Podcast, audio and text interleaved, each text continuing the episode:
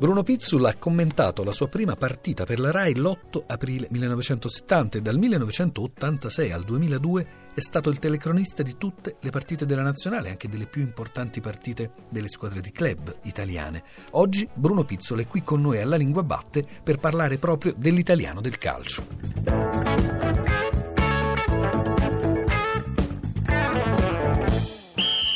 Partiti mi verrebbe da dire Pizzul, come peraltro diceva sempre lei dopo il fischio d'inizio. Partiti come appunto generazioni intere hanno sentito dire all'inizio di tante partite. Abbiamo nelle orecchie tanti suoi modi di dire, dal non nulla allo sciaborda, al tutto molto bello, le parabole arcuate, i bandoli della matassa. Pizzul, potrei andare avanti veramente molto a lungo, ma com'è nata?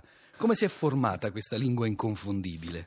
Ma eh, sicuramente non attraverso una preparazione preventiva, mi è sempre venuto abbastanza istintivo di usare magari una terminologia non consueta nelle cronache sportive. E in effetti poi molti di questi miei modi di dire mi sono diventati familiari quando avendo io concluso la mia carriera di telecronista sono stati rispolverati attraverso ricordi o riproposizioni e via dicendo, però è sempre stato un linguaggio il mio assolutamente istintivo e momentaneo, non preparato. È retaggio probabilmente delle difficoltà lessicali che ho dovuto affinare e superare durante il periodo scolastico perché magari quando ti interrogavano non eri del tutto preparato e cercavi di addolcire la pillola attraverso delle acrobazie di carattere lessicali che i professori intuivano benissimo ma che finivano per accettare perché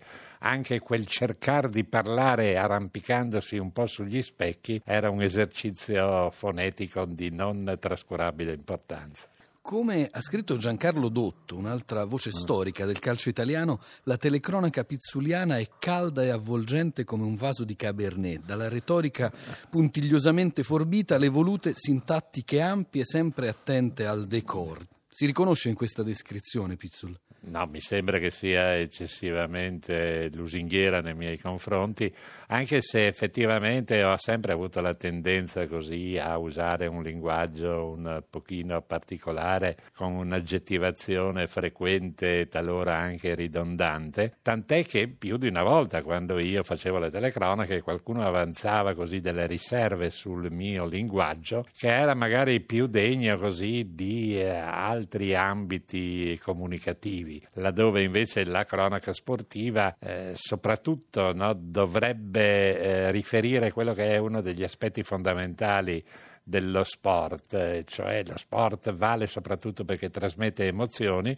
e, e, quindi anche chi racconta lo sport deve in qualche maniera far intendere di essere coinvolto emotivamente. Il mio forse era un linguaggio qualche volta un pochino troppo forbito e ricercato, però tutto sommato vedo che è stato accettato. Naturalmente è un pizzico di imbarazzo inevitabile quando sento delle descrizioni o dei eh, riferimenti critici come quello di Dotto, che è stato eh, eccessivamente buona nei miei confronti. Allora, io mentre lei parlava prendevo appunti e dunque ho segnato un talora e ho segnato un laddove, proprio perché questo linguaggio forbito ci piace molto e mi è venuto in mente che Sandro Veronesi, lo scrittore ormai premio strega, quando era giovane faceva il caporedattore di Nuovi Argomenti e più di vent'anni fa, appunto erano i primi anni 90, raccontò che gli capitava di leggere nei racconti degli aspiranti scrittori molto spesso quantunque. E poi ebbe un'illuminazione sentendo una telecronaca di una partita della nazionale disse ecco da dove vengono tutti quei quantunque vengono da Pizzul allora il calcio ormai modella l'italiano più della letteratura Beh, insomma, mi sembra esagerato eh, fare un'affermazione del genere, ma sicuramente il eh, linguaggio della cronaca sportiva finisce inevitabilmente per essere in qualche maniera assorbito, essere travasato anche in altri ambiti comunicativi. No, sono moltissime le terminologie del calcio e dello sport in genere che sono diventate poi di uso corrente e comune anche nel linguaggio di tutti i giorni No, basta pensare che so io. Serie B è un concetto che va ben al di là di quella che è l'articolazione delle leghe sportive in Serie A, Serie B e Serie C. No, diventano modi di dire che vengono accettati e usati frequentemente anche in altri ambiti. Pizzul, lei parlava prima, e giustamente, di emozioni che sono quelle che tutti noi cerchiamo nello sport e nel calcio in particolare. C'è stata però una sua telecronaca che l'ha messa di fronte ad emozioni di tutt'altro genere. Sto pensando ovviamente a quel 29 maggio del 1985, a quel maledetto, mi verrebbe da dire, 29 maggio allo stadio Eisel, Juventus-Liverpool.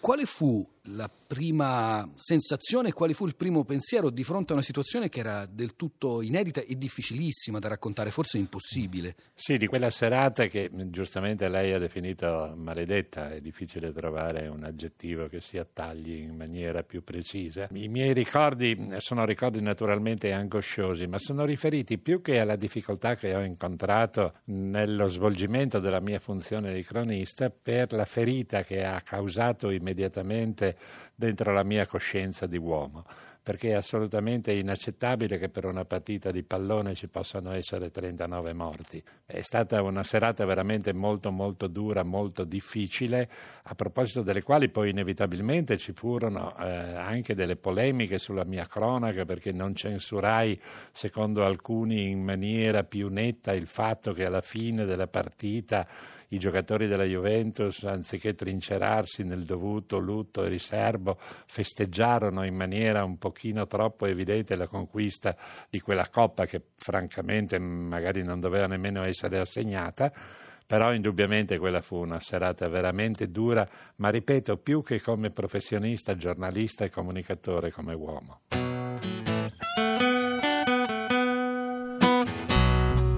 Gentili ascoltatori, buonasera. È Nicola Caronte che vi parla. Madrid, 27 marzo 1949. Per la prima volta un incontro Spagna-Italia si svolge nella capitale iberica. Le due nazionali si sono già incontrate 13 volte. 5 vittorie azzurre, 3 spagnole, 5 pareggi. Ma ecco gli italiani. Macigaluppo a Navazzi e Castigliano. Palarin con il debuttante Amadei. Rigamonti e Menti. Beccattini, altro esordiente come Lorenzi qui con Carapellese. Mazzola è il capitano degli azzurri.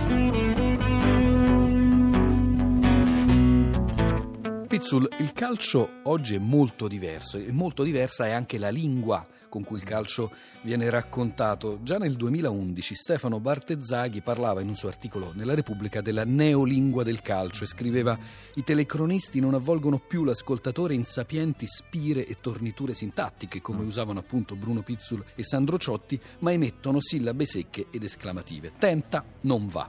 Allora, Pizzul, a essere cambiati sono più gli schemi tattici degli allenatori o quelli sintattici dei telecronisti? Eh, bella domanda. E il discorso è che secondo me il linguaggio è cambiato soprattutto per immagini. Perché una volta quando facevamo noi antichi cronisti il racconto della partita, la partita stessa veniva ripresa televisivamente con un paio di telecamere sistemate dall'alto che facevano vedere il gioco nella interezza del suo svolgimento collettivo. Oggigiorno i registi hanno a propria disposizione un numero spropositato di telecamere, 18-20 telecamere, ed essendo tutti di formazione cinematografica ho ovviamente vogliono produrre soprattutto una good television, quindi utilizzano queste telecamere per eh, un racconto per immagini molto frammentato, no? quasi una serie di tessere di un grande mosaico e inevitabilmente anche chi racconta per parole il eh, fatto sportivo è condizionato perché in qualche modo deve seguire il ritmo, l'evolversi delle immagini e quindi non c'è tempo per dei racconti che abbiano un minimo di eh, respiro e per l'articolazione di un linguaggio attraverso delle frasi, delle proposizioni compiute. Occorre necessariamente questo modo di raccontare eh, l'evento eh, un po' così no, sincopato in modo tale che ci sia almeno apparentemente un collegamento tra immagini e parole e quindi è quasi inevitabile direi che ci sia stata questa evoluzione. Noi avevamo più tempi a disposizione. Comunque ricordo che, eh, forse a giusta ragione, anche quando facevamo le telecronache ed eravamo da soli, Carosio prima di me, poi Nando Martellini io, già allora eh, qualcuno, ripeto, forse a giusta ragione diceva eh, ma parlano, parlate troppo, troppo, figuriamoci adesso che c'è il cronista, il commentatore vicino, uno eh, collega vicino a ogni panchina e via dicendo, c'è quindi questo diluvio di immagini e questo diluvio di parole che qualche volta può lasciare anche un po' sconcertati.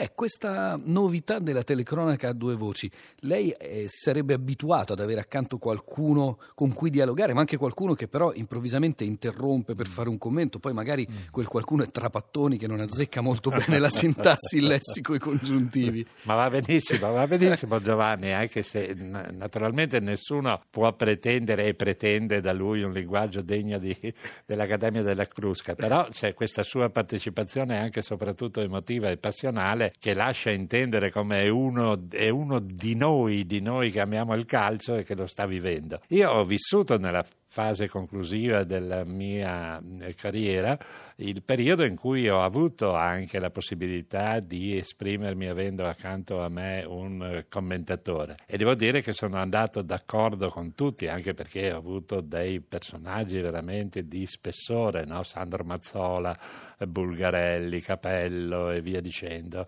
eh, Pecci che era più che un commentatore, era un battutista straordinario e, e, quindi mi sono trovato a mio ma non ho mai nascosto, e loro lo sanno tutti, che preferivo, avrei preferito continuare a fare la telecronaca da solo. Pizzul, tra i suoi eredi sono nati molti altri tormentoni, penso alla sciabolata di Sandro Piccinino, anche al brivido, no? l'esclamazione quando l'azione si fa interessante, Caressa che dice l'arbitro manda tutti a prendere un tè caldo. Forse quello meno lontano è proprio Marco Civoli, penso al suo pertugio, a quei pertugi che si aprono nelle difese avversarie che hanno un che di letterario, no?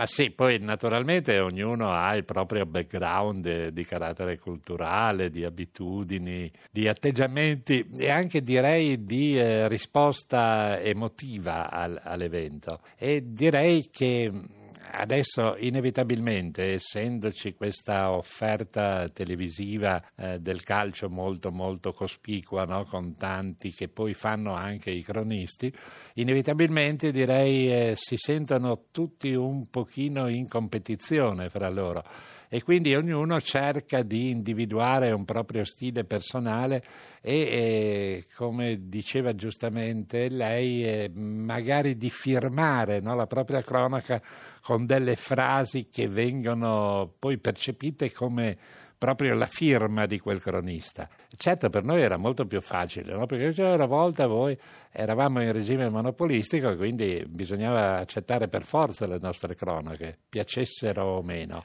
L'ultima domanda, Pizzul, a proposito proprio di frasi storiche legate al calcio. Nando Martellini nell'82 gridò il triplo campioni del mondo. Civoli, sempre lui, il cielo è azzurro sopra Berlino, era il 2006. Allora, una curiosità, una domanda che veramente avrei sempre voluto farle. Ma nel 1994 lei una frase, se l'era preparata nel caso di vittoria, se il rigore di Baggio fosse entrato? No, no, no, ma non lo dico per modo di dire, così o per esimermi dal riferire qualcosa che avevo effettivamente preparato. Ma io sono dell'opinione che non si possa assolutamente predisporre quello che vuoi dire. Difatti, se mi sono permesso qualche volta di eh, manifestare qualche mia perplessità o di rivolgere una piccola critica ai colleghi che fanno questo tipo di lavoro, peraltro affascinante, sta nel fatto che secondo me non si può assolutamente preparare. Troppo spesso si capisce che soprattutto l'incipit, l'esordio della telecronaca è scritto e si percepisce che il cronista sta leggendo quello che ha preparato per il modo in cui lo declama e anche per lo stile particolare con cui viene predisposto. E questo non va bene. Il cronista deve essere, secondo me, capace di riferire immediatamente quelle che sono le proprie sensazioni. Peraltro io non ho mai avuto eh, la fortuna di poter raccontare un titolo mondiale degli azzurri e devo dire che il triplice campioni del mondo di Nando Martellini e quel bellissimo cielo azzurro sopra Berlino di Civoli un pizzico di invidia l'hanno suscitata in me senza che peraltro il fatto di non poter aver mai urlato campioni del mondo mi abbia mai tolto il sonno di notte.